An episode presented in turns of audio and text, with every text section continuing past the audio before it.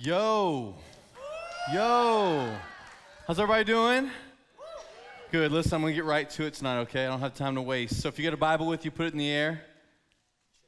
Yes, good. Look. Oh my gosh. You got a notebook, put it in the air.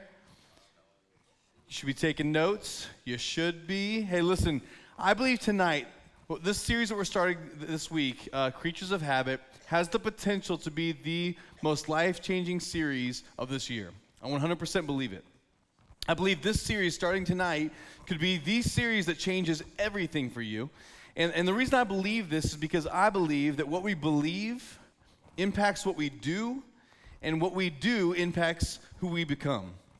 They are all connected.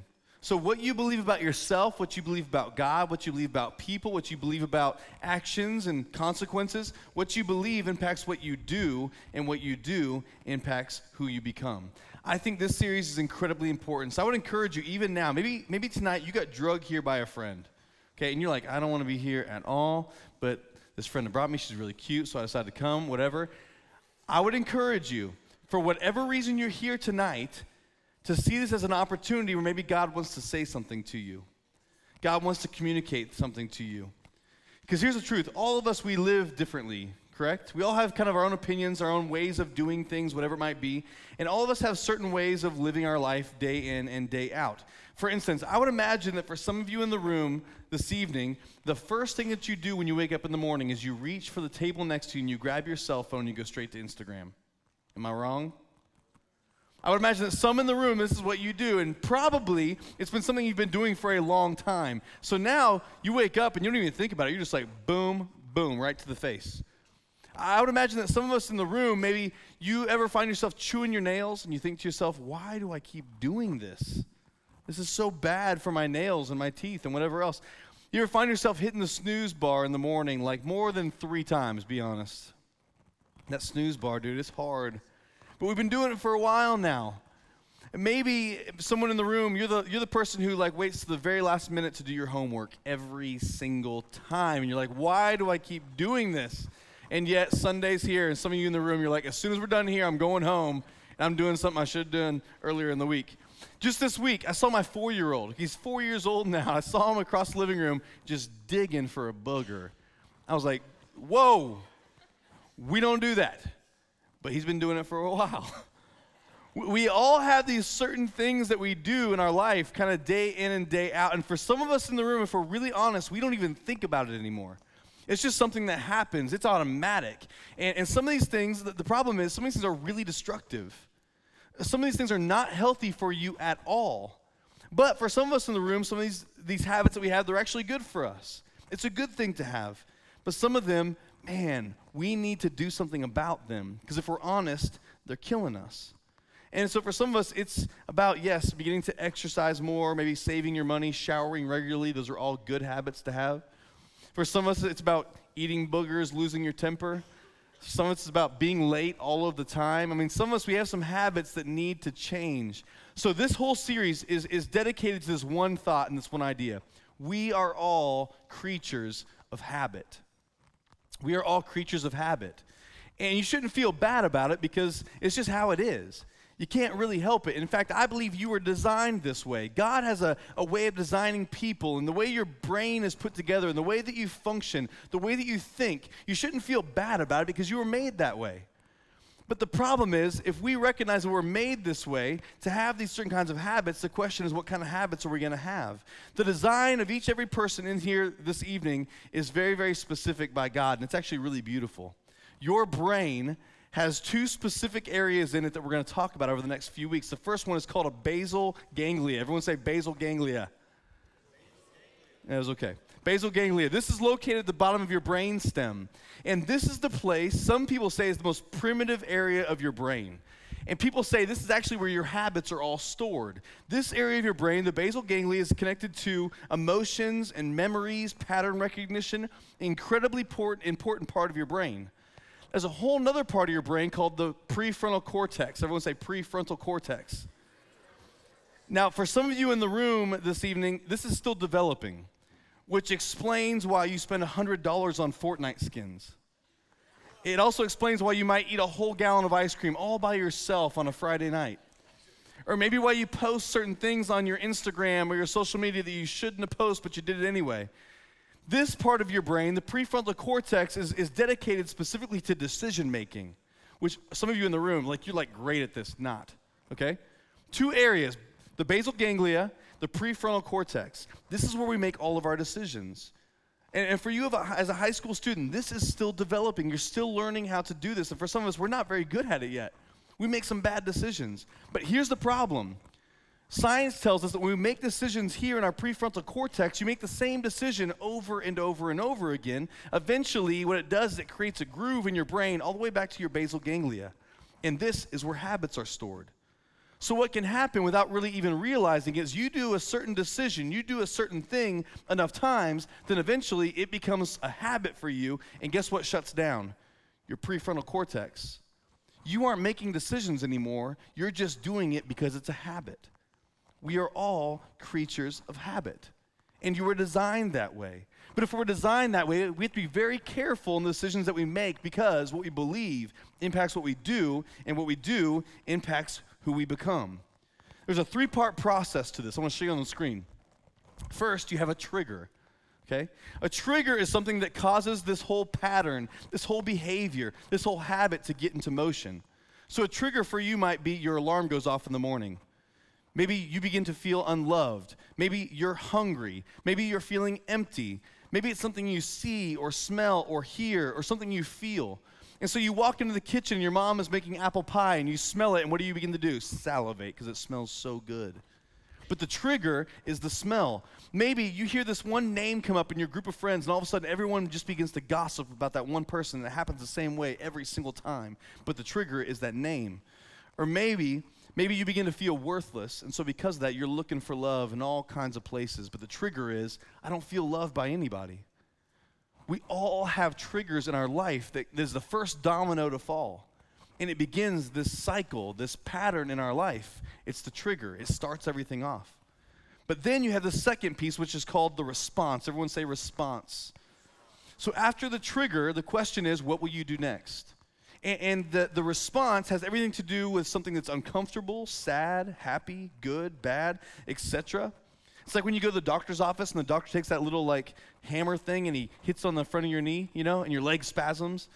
He, he's getting a reaction. There's a response to what he's doing. So when that trigger comes, you're going to respond in a certain kind of way. And this response is incredibly important because this response is going to determine the outcome of the pattern, the outcome of the habit. So, whatever you choose to do, this becomes a groove, a rut, it becomes automatic, it becomes a habit for you that you don't even think about anymore. This response. And then there's a third part it's the outcome.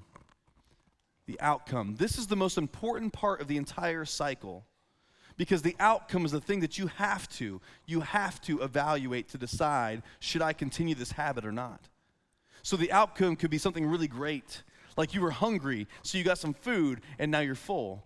Or it could be something really, really painful or really unhelpful. You felt unloved, and so because of that, you went to this relationship again, and that relationship that you feel made you feel even more empty again, over and over and over again. These habits, these outcomes, are where we evaluate everything. If we're honest with ourselves, is this habit that we have, is it good or is it bad? Based upon the outcome. I want to show you a quick little video that you might be familiar with that shows this cycle, this pattern, this kind of habit circle uh, on full display. So check out this video right now.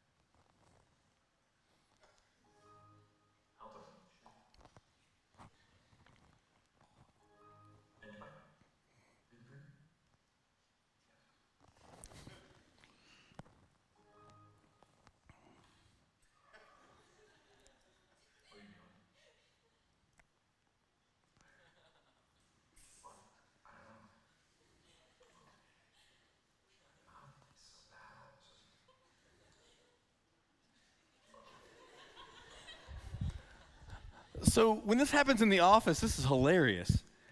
But for some of us, when this happens in our real life, it's not funny at all. Because for some of us in this room, we have this habit that we've been doing for a really, really long time. We don't even think about it anymore. It just happens, it's just automatic. And, it's really damaging us, but we, we don't see it because we're so close to it. It's like two years ago, I had, uh, I had procrastinated a bit on a message that I had to give on a Sunday morning. So I came here late on a Friday night to finish my message, to get it done so I could enjoy the weekend, watch the Gamecocks lose probably. And so I came to the church to come write it. So on the way, I stopped at the gas station. I was very tired. It was very late. So I decided to walk in. I bought a Red Bull and I bought a granola bar. So that's like late night snack of champions. So I came to the church. I went in my office and boom, I pounded out my message in like two hours, drinking a Red Bull and eating a granola bar. Now, the next time, it was a couple weeks later, I, I, had to come and write a message again. And sure enough, I decided to stop at the gas station again. I got a Red Bull, I got a granola bar, came here, boom, pounded out a message, Red Bull, granola bar. I'll be honest with you, two years later now, I don't know what it is, but my brain has convinced me now that if I want to write a message, I need a Red Bull and a granola bar. I don't actually. It's just been something I've done enough now that it's become a bit of a habit for me. It's become a thing that I feel like if I'm going to write something the way that I need to, I got to have these things in addition to it. So if we're really honest with ourselves, if we're really, really honest with ourselves, the things that we do day in and day out, the things that we don't do day in and day out, maybe it starts innocently. Maybe over months, though, or maybe even over years, it becomes something, if we're really honest, it owns us. In some ways, we can't stop. And, and, so maybe for you, it started just with a vape and some friends. It was not a big deal, but now it's become something that's like causing friction in the family. It's become this habit that's a, a major issue. Or maybe it was just one party with some friends you decided to go to, and actually nobody knows about it, so it's not a big deal, except that it's become kind of over and over and over again. Maybe for some of you, you decided to smoke this thing once with some friends, but now it's become something that's, that's gone further than that. And for some of you, you feel like, if I'm honest, I can't stop. I'm not going to tell anybody that because that means I have a problem. Maybe for you, it was, it was about looking at porn one time, but now it's become this thing that's happening over and over and over again. It's a habit. And you know in your heart it can cause major issues, not in the relationship just that you're in, but one day if you want to get married. Or maybe it's about controlling eating. Like I was just going to control this one thing I was going to eat right here, but now it's become this habit. I, I think about it all the time. It's, it's controlling for me. Or I just lied one time to my parents, and now I find myself lying all the time because I have to have that lie to cover up the last lie and the lie before that. Do you see how this can become something that's not just funny, it's actually something that's really damaging? We are creatures of habit. And maybe you feel this way. Maybe you've never told anybody this, but you feel like this habit's taking my life. I feel like a monster. I feel out of control. I don't feel like myself. I never saw myself being in this location and place that I'm at now. But I don't want to be here anymore.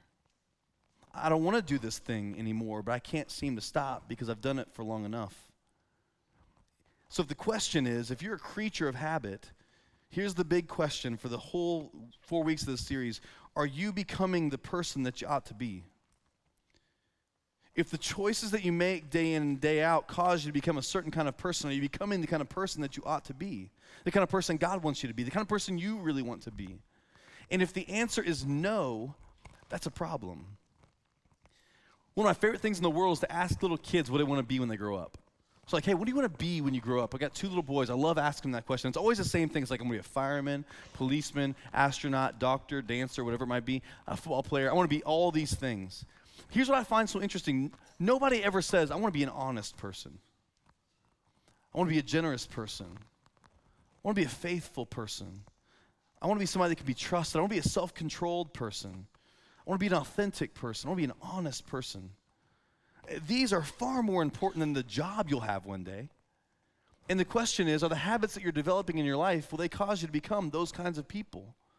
Or will it be something completely different? If the answer is no, something has to change.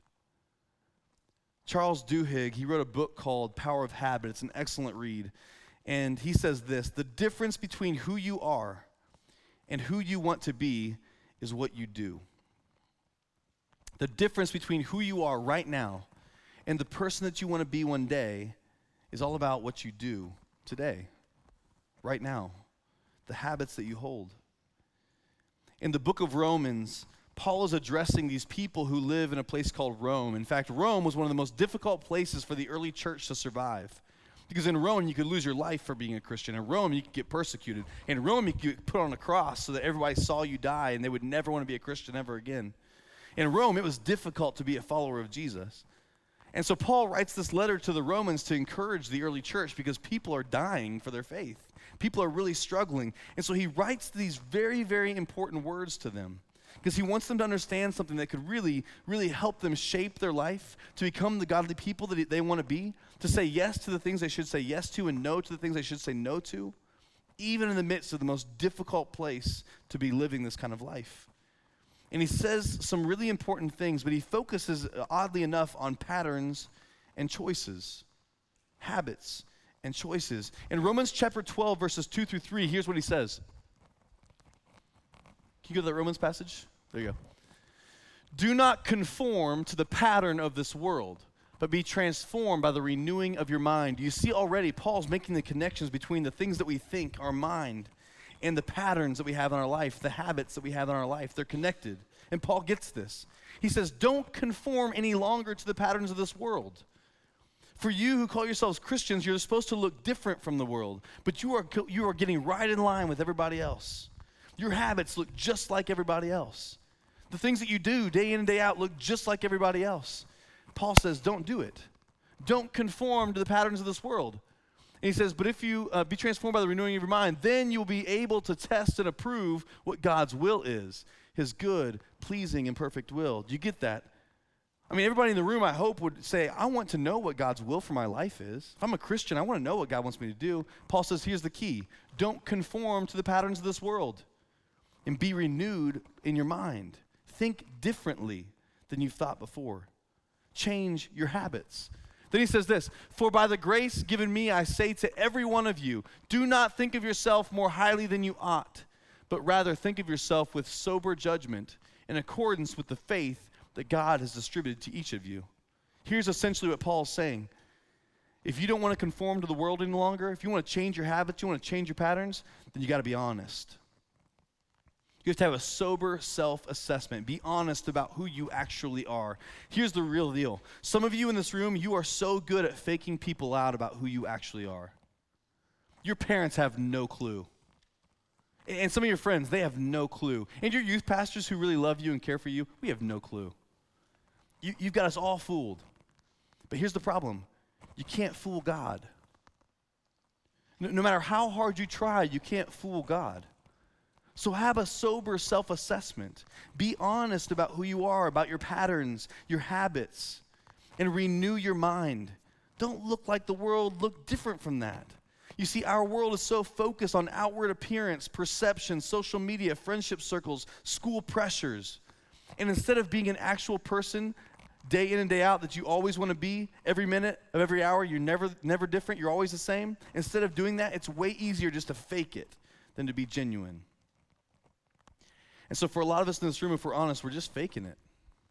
We come on Sunday nights because everybody else does, but when we leave this room, it's just, it's just something we do on Sundays. And we fake it the rest of the week. Paul says, don't do it. Don't conform any longer to the patterns of this world. Change your habits, change the cycle, change the way that you live. I had a mentor in college named Huli Goddard. And this was a man that I knew in fifth grade as he was my youth pastor. And then when I came to school at CIU, uh, he was a professor there at the college. And I spent uh, once a week with him. We would go and sit under this tree in these chairs, and we would talk for like an hour and a half once a week. And he was just mentoring me, helping me through stuff. And he would ask me these really great, great questions about my life. I mean, really centered around this kind of stuff. And I'll be honest with you, for like a year straight, I lied to his face. Every question he'd ask me, I'd give him the answer that he wanted to hear, you know? Oh, things are great, things are awesome, so, so good. But truthfully, I was struggling, and truthfully, there was a lot of sin in my life, and truthfully, I was just faking it. And I'll never forget about a year into this, this friendship with him, he asked me this one question. I decided, for whatever reason, for the first time, to be honest with him, to have a sober self assessment, to be real with him. And so I remember I, I laid it out for him like, here's the real deal. Blah, blah, blah, blah, blah, blah. And I just, I just threw it all out there. I was terrified at his response. But I'll never forget it because as soon as I told him all this stuff, he looked at me, he said, Trevor, I love you just as much now as I did 10 minutes ago before you told me all that stuff. And for the first time in my life, I had really experienced grace. mercy. Someone who cared for me not because I was doing the right thing or the wrong thing, but just because they cared about me. You see, when, when Paul writes this letter in chapter 12, verse 1 that we didn't read, he says this In view of God's great mercy. Before we talk about anything else, you have to understand God has mercy on you. So you don't have to fake it any longer. You don't have to keep these habits and these patterns that are so harmful. You don't have to do it anymore because your God has had mercy on you. Don't fake it. Be honest. And so, all of us in the room, what we have to begin to have is we have to begin to have a disruption of some kind. If you want to break the habit, if you want to break the pattern, if you want to break the cycle, there has to be a disruption. A disruption. So, for instance, let's just say you have this certain habit, whatever it might be, good or bad, and you do that thing one day. And then you do it again. And again. And again. More times. And eventually, what you have, after you've done the same thing over and over again, made the same decisions in your prefrontal cortex over and over and over again, you've developed a habit. Something that you do all the time, over and over and over again. What you have to have is a disruption.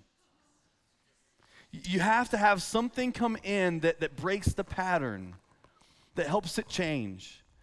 And so what we've given to you in your in your chair is a bit of a disruption. If you have a sticker just like this, and don't freak out if you don't have one, we can get you one afterwards. But you should have a sticker that just looks like just like this. It's a Yeti. It says "Creatures of Habit." And what we'd like you to do is we'd like you to create in your life a disruption. We'd encourage you if you have a habit of some kind that you see happening over and over and over again, it's not helpful, it's destructive. I want you to take this sticker. I want you to stick it somewhere to remind yourself. I don't have to do this anymore. I can change my habit. I can change my pattern. Maybe you guys stick it on your phone or on your notebook or on your computer. Maybe on your mirror. Maybe in your car. Maybe somewhere in your room. Stick this sticker to remind yourself I can change these habits. By God's grace, in view of His great mercy, I can renew my mind and I can change the pattern. Because here's the thing our God is a God of disruption. This is why God in the Old Testament, he sends this huge fish to swallow this guy, Jonah, to take him away from the places he was going and get him on a whole new kind of track. It's disruption. This is why we have a God who sends an angel to knock Paul off this donkey as he's on his way to kill Christians, instead changes Paul's life completely. This is why we have a God who, who has a, his, this Messiah, this Jesus, die on a cross, and three days later, this Messiah raises from the dead. Our God is a God of disruption. And so, what I would love for you to do is begin to see the things in your life that are disruption, perhaps as God doing something to help you. So, let's go back to vaping, because I know it's like the cool thing to do in the room, not. And, and you've been doing this thing for a while, and all of a sudden your, your, your mom busts you, and you're like, oh my gosh, mom, please. It's just cooking oil, whatever. But what if you saw, instead of your mom busting you, what if you saw this as God's way of giving you grace and a disruption to change the pattern? What if you got a speeding ticket and you're like, oh my gosh, I can't believe you got a speeding ticket, and you speed all the time? What if instead you saw as God's grace, His mercy in your life to help you to have a disruption, to change the pattern, to change the habit? And what if you have this, this guy that you always go back to in this relationship and you know it's not good for you and you keep going there and you keep going there. And finally you have one girlfriend who's like, listen, don't do it anymore. And instead of getting angry with her, you're like, you know what, thank you. I need a disruption. I need a change of habit. I need something to, to change the, the, the pattern that's happening over and over and over again. If you can begin to identify the triggers that lead to your responses, that have an outcome and that create a habit, you can change the whole thing. Now, here's the thing you can't just stop doing a bad habit and that be it. You have to replace it with something good. You, you got to have a Lord, you got to have a master. And so, if you get rid of an old thing, you got to put something new and something good there. So, I would suggest tonight, as we close, a really good habit to introduce into your life. It's found in 2 Timothy chapter 3 verses 14 through 17. Paul again is writing to a guy named Timothy. Now Timothy is a good friend of Paul, and he's serving in a whole other place in Ephesus, and he's helping these early church Christians live life as well. And Paul's writing to him to help encourage him to make sure he makes wise decisions, has good habits. Here's what Paul says to him. But as for you, continue in what you have learned and have become convinced of, because you know those from whom you've learned it.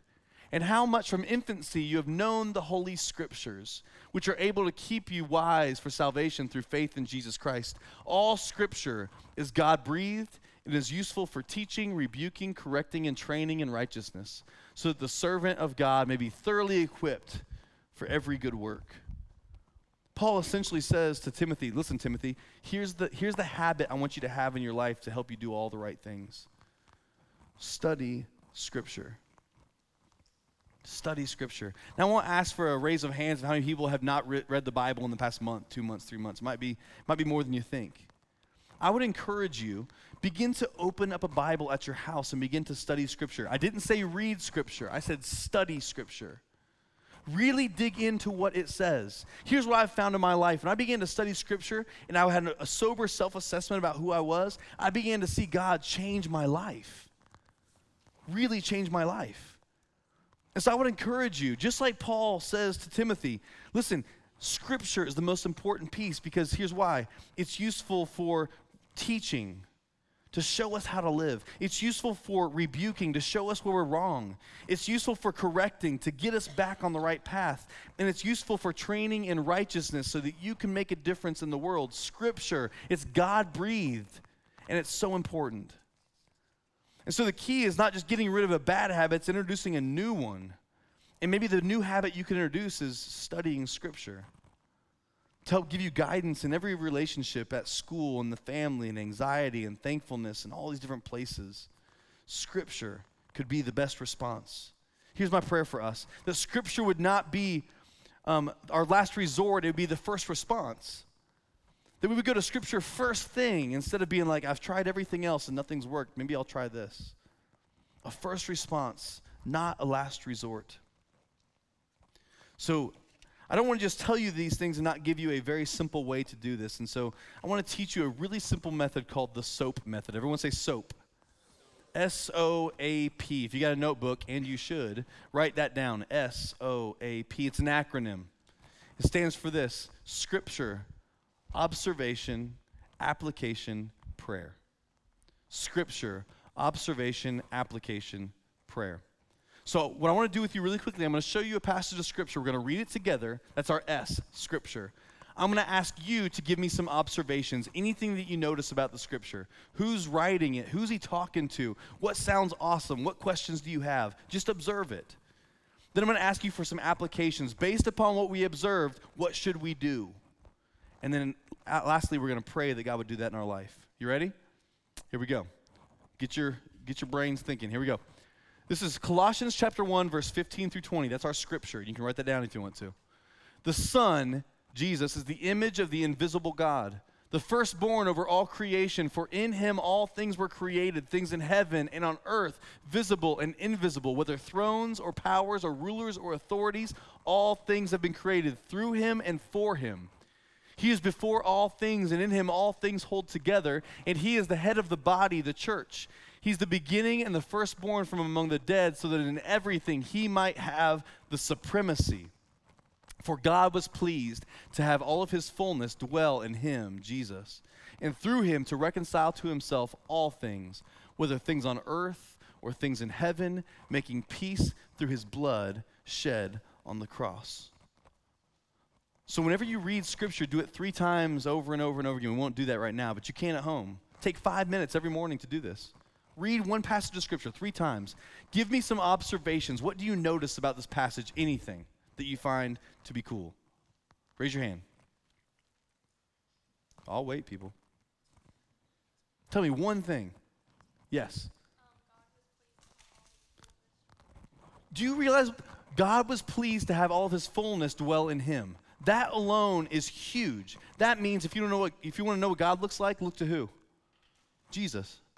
What's it say at the very beginning? The Son is the image of the invisible God. If you want to know what God looks like, look to who? Jesus. What else do you notice? Give me some observations.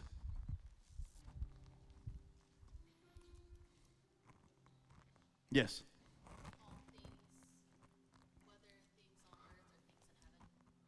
Are what?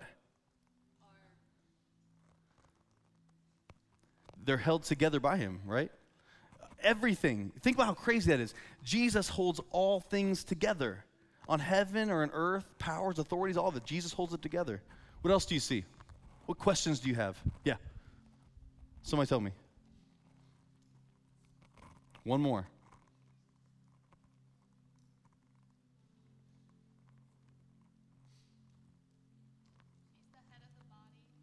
He's the head of the body, the church. What's that mean? Jesus is in charge, not us. He's the head of the body, the church. Give me some application. Because of what we just said, what does this change for us? What should we do with it? Someone tell me. I'll prime the pump. You ready? Look here. It says this Firstborn from among the dead, so that in everything he might have the supremacy. You know what supremacy means? There is nobody before him. If you have anything in your life that is ahead of Jesus, guess what? You're wrong. He should have the supremacy. That's the application. Change that. Make him first. Give me one more. Look at the very end. What's the very end said? Somebody's got to tell me something that we can apply from the very end. He died on the cross for us. Do you realize that God has demonstrated his love for us by sending Jesus to die for us, to make peace by the shedding of his blood? God's not angry with you, he's pleased with you. He loves you. Did you realize if you were to take five minutes every morning and just do this scripture, observation, application, and then pray and say, God, would you, would you make Jesus the most important thing for me? God, would you show me that you love me and you love me so much that you, that you had your son die on a cross for me? God, would you show me that, that you look like Jesus, one who is loving and caring and compassionate, who heals our wounds? Would you show me that? It would change everything. It's a good habit to replace a bad one. There was a man born in 1860 by the name of Rodney Gypsy Smith. He was a traveling evangelist. He went from England back to America and back and forth sharing the good news of Jesus, and people were becoming Christians left and right. Crazy droves of people coming to, to follow Christ because this one man. So some leaders came to him and said, Hey, listen, we're seeing revival everywhere because of what you're doing. Will you tell us what's the secret? What should we do? If we want revival, if we want to see change, if we want to see patterns broken, habits that are new, what should we do? And Rodney said this to them Here's what you do take a piece of chalk I want you to go back to your house and go inside and lock the door behind you. Go in the middle of your floor and sit down and draw a circle around yourself in the chalk and then say, God, I want revival and may it start in this circle first and I won't leave until it does. What if the change that you want to see in this world, what if it doesn't happen out there? What if it happens right here? What if you were to come to God and say, God, bring revival to my life? Bring dead things to life in my life Convict me of things in my life. Change my life so that I can be a change to someone else's. We are all creatures of habit. We have to choose wisely. We got to make the right decisions to become the people that God wants us to be. As we close this last song, I'd invite any leaders from the back who'd be willing to come alongside the wall. If you want to pray with a leader tonight and say, here's the real deal, here's the habit that I've got to break, would you pray that God would do it? I'd invite you to boldly stand and go pray with one of our leaders tonight and ask God to make a difference in your life. Let's pray together. Father God, I pray for disruption. I pray for disruption all across this room. I pray that tonight there will be some habits that are broken and some new habits that are formed. I pray for freedom for every single one of these kids in this room tonight. I pray for boldness for them to ask for prayer, to come and speak with an adult and say, God, change my life. God, we pray for revival in Lexington. We pray for revival in every school in this area, and I pray that tonight, God, it would start in the hearts of these students right now. Lord, we love you. It's in your name we pray. Amen.